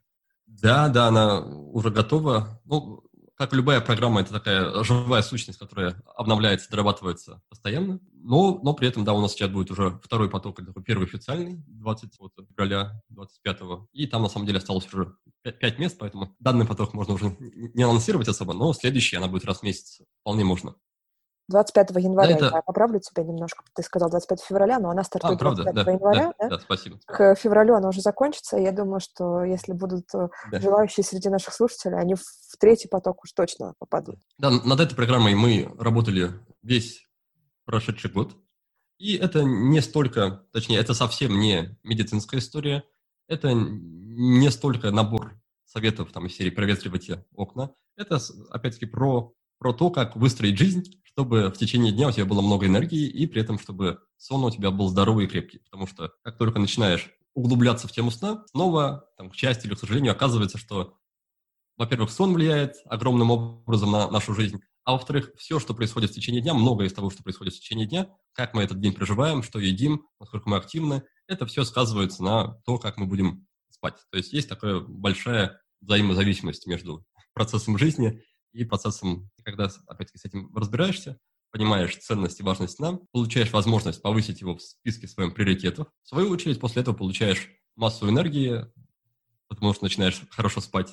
И, опять-таки, многие вещи, а, питание, тренировки, набор мышечной массы или похудение, много-много всего на самом деле невозможно и бесполезно делать, если мы нормально не спим. Потому что сон – это процесс, в котором, в общем-то, если он проходит нормально, все наши гормональные системы, они обновляются, регенерируются и приходят в свою норму. И наоборот, если мы не высыпаемся, все идет по одному месту, Например, там, если говорить про питание, это грелин и лептин, а гормоны, которые регулируют наше ощущение голода и, наоборот, насыщения.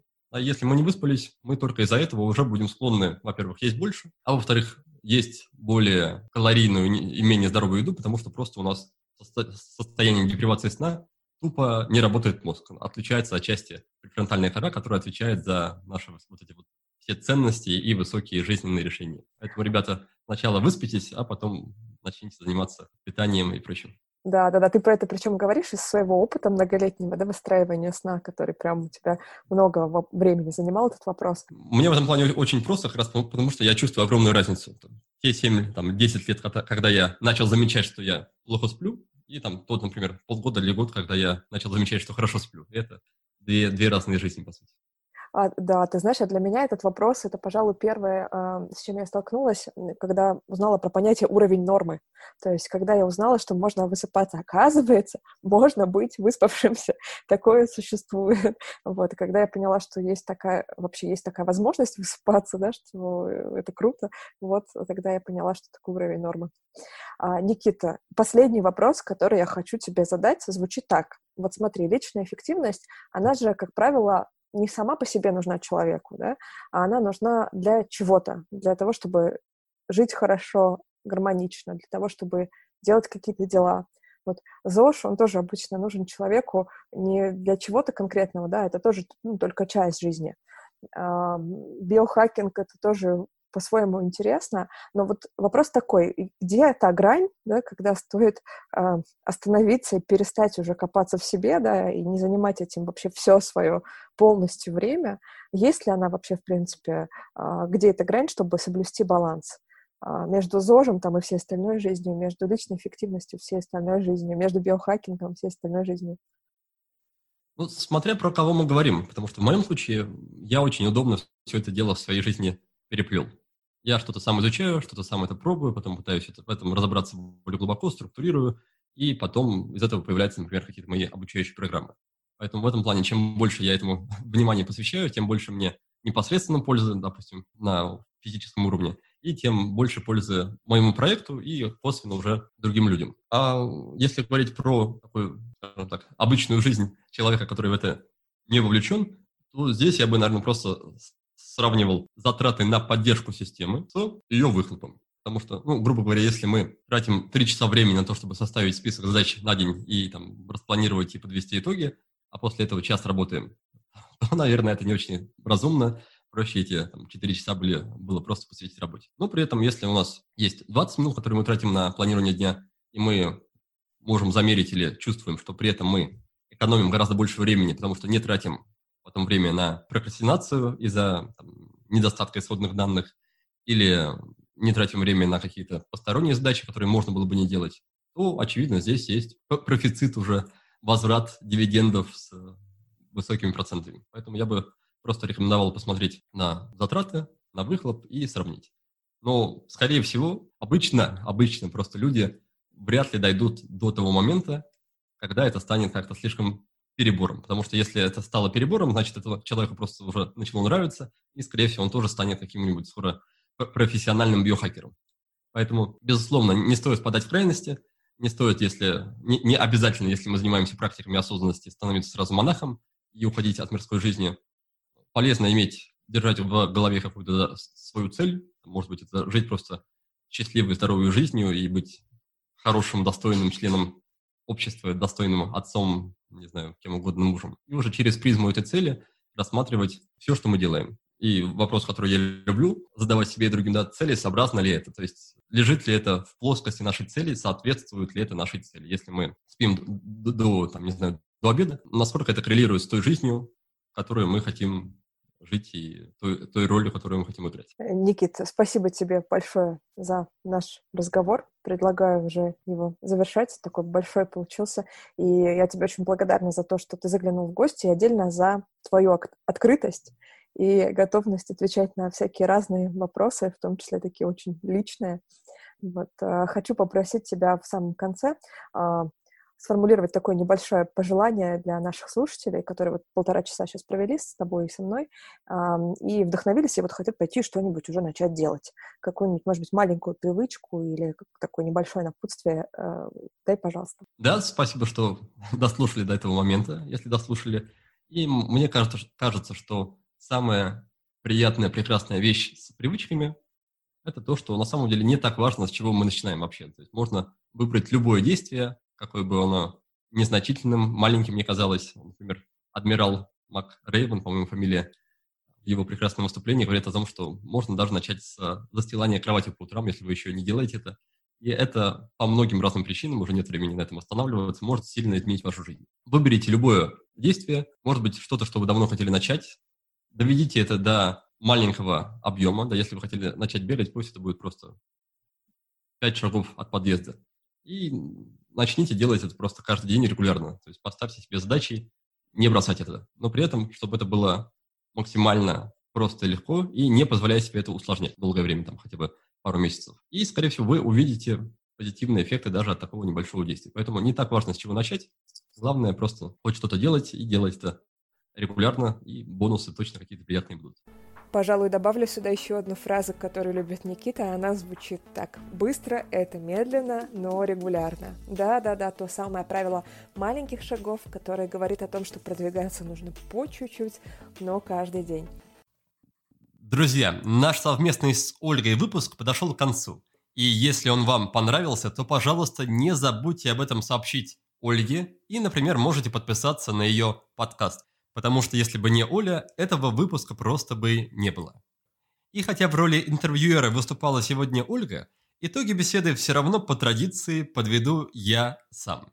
Итак, сегодня я отвечал на вопросы о личной эффективности, привычках и управлении собой и своим образом жизни.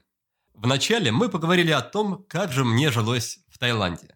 В целом, конечно, неплохо жилось, но в тот период я был настолько погружен в работу, что практически не видел ничего и даже моря не видел, хотя жил буквально через дорогу от него. И тогда я понял, что нужно придумать и внедрить хоть какую-то систему организации себя и своей деятельности. Потому что без разумного подхода, без баланса между работой и отдыхом, каким бы продуктивным ты ни был – рано или поздно все равно скатишься в выгорание. И как раз отчасти понимание этого и подтолкнуло меня к изучению более здоровых способов взаимодействия с работой и взаимодействия с самим собой. Дальше мы с Ольгой затронули тему питания. Я убежден, что пища, помимо прочего, очень сильно влияет на наше внутреннее состояние и способность к концентрации внимания. От тяжелой пищи мы можем стать раздражительными и можем на некоторое время даже утратить работоспособность. На данном этапе жизни мое питание ближе к веганскому, то есть я не ем мясо и рыбу и почти не употребляю молочные продукты. Хотя при этом я к этому питанию никого не призываю и особо его не рекламирую, пусть каждый сам решает за себя. Плюс к этому я практикую ежедневное интервальное голодание, то есть ем только с 9 утра до 6 вечера. Данная практика дает приятное чувство свободы от еды и определенную степень контроля над голодом. Далее Ольга спрашивала меня о моих практиках и тех результатах, которые они дают. Я считаю, что один из глубинных смыслов любой практики, одна из главных сил практик, заключается в том, что они, практики, могут научить нас, как уменьшать страдания в нашей жизни, как бы высокопарно это не звучало. Суть в том, что мы не можем повлиять на то, какие именно события произойдут в нашей жизни. Но в наших силах с помощью регулярных практик обретать или обрести внутреннюю опору и даже научиться находить комфорт в том, что по умолчанию очень даже дискомфортно. Еще мы с Олей поговорили о том, как делать меньше и жить при этом чуть лучше и веселее. Здесь один из секретов заключается в том, что когда ты планируешь на день минимум задач, это прокачивает твой навык приоритизации, потому что тебе буквально приходится научиться выбирать и делать только самое важное. И самое крутое, что ты при этом остаешься намного более энергичным и продуктивным, чем если бы пытался переделать все на свете и, и наваливал бы в список задач все подряд без разбору. И напоследок повторю мое главное пожелание всем вам, ну и себе тоже. Начните делать хоть что-то, что угодно, регулярно, в минимальном объеме, но каждый день. Если вы хотели начать заниматься спортом, то начните хотя бы с одного приседания в день. Неважно, почувствуете ли вы или не почувствуете от этого результат. Сосредоточьтесь на процессе. Пусть сам процесс для вас будет интересным, веселым, увлекательным и приятным.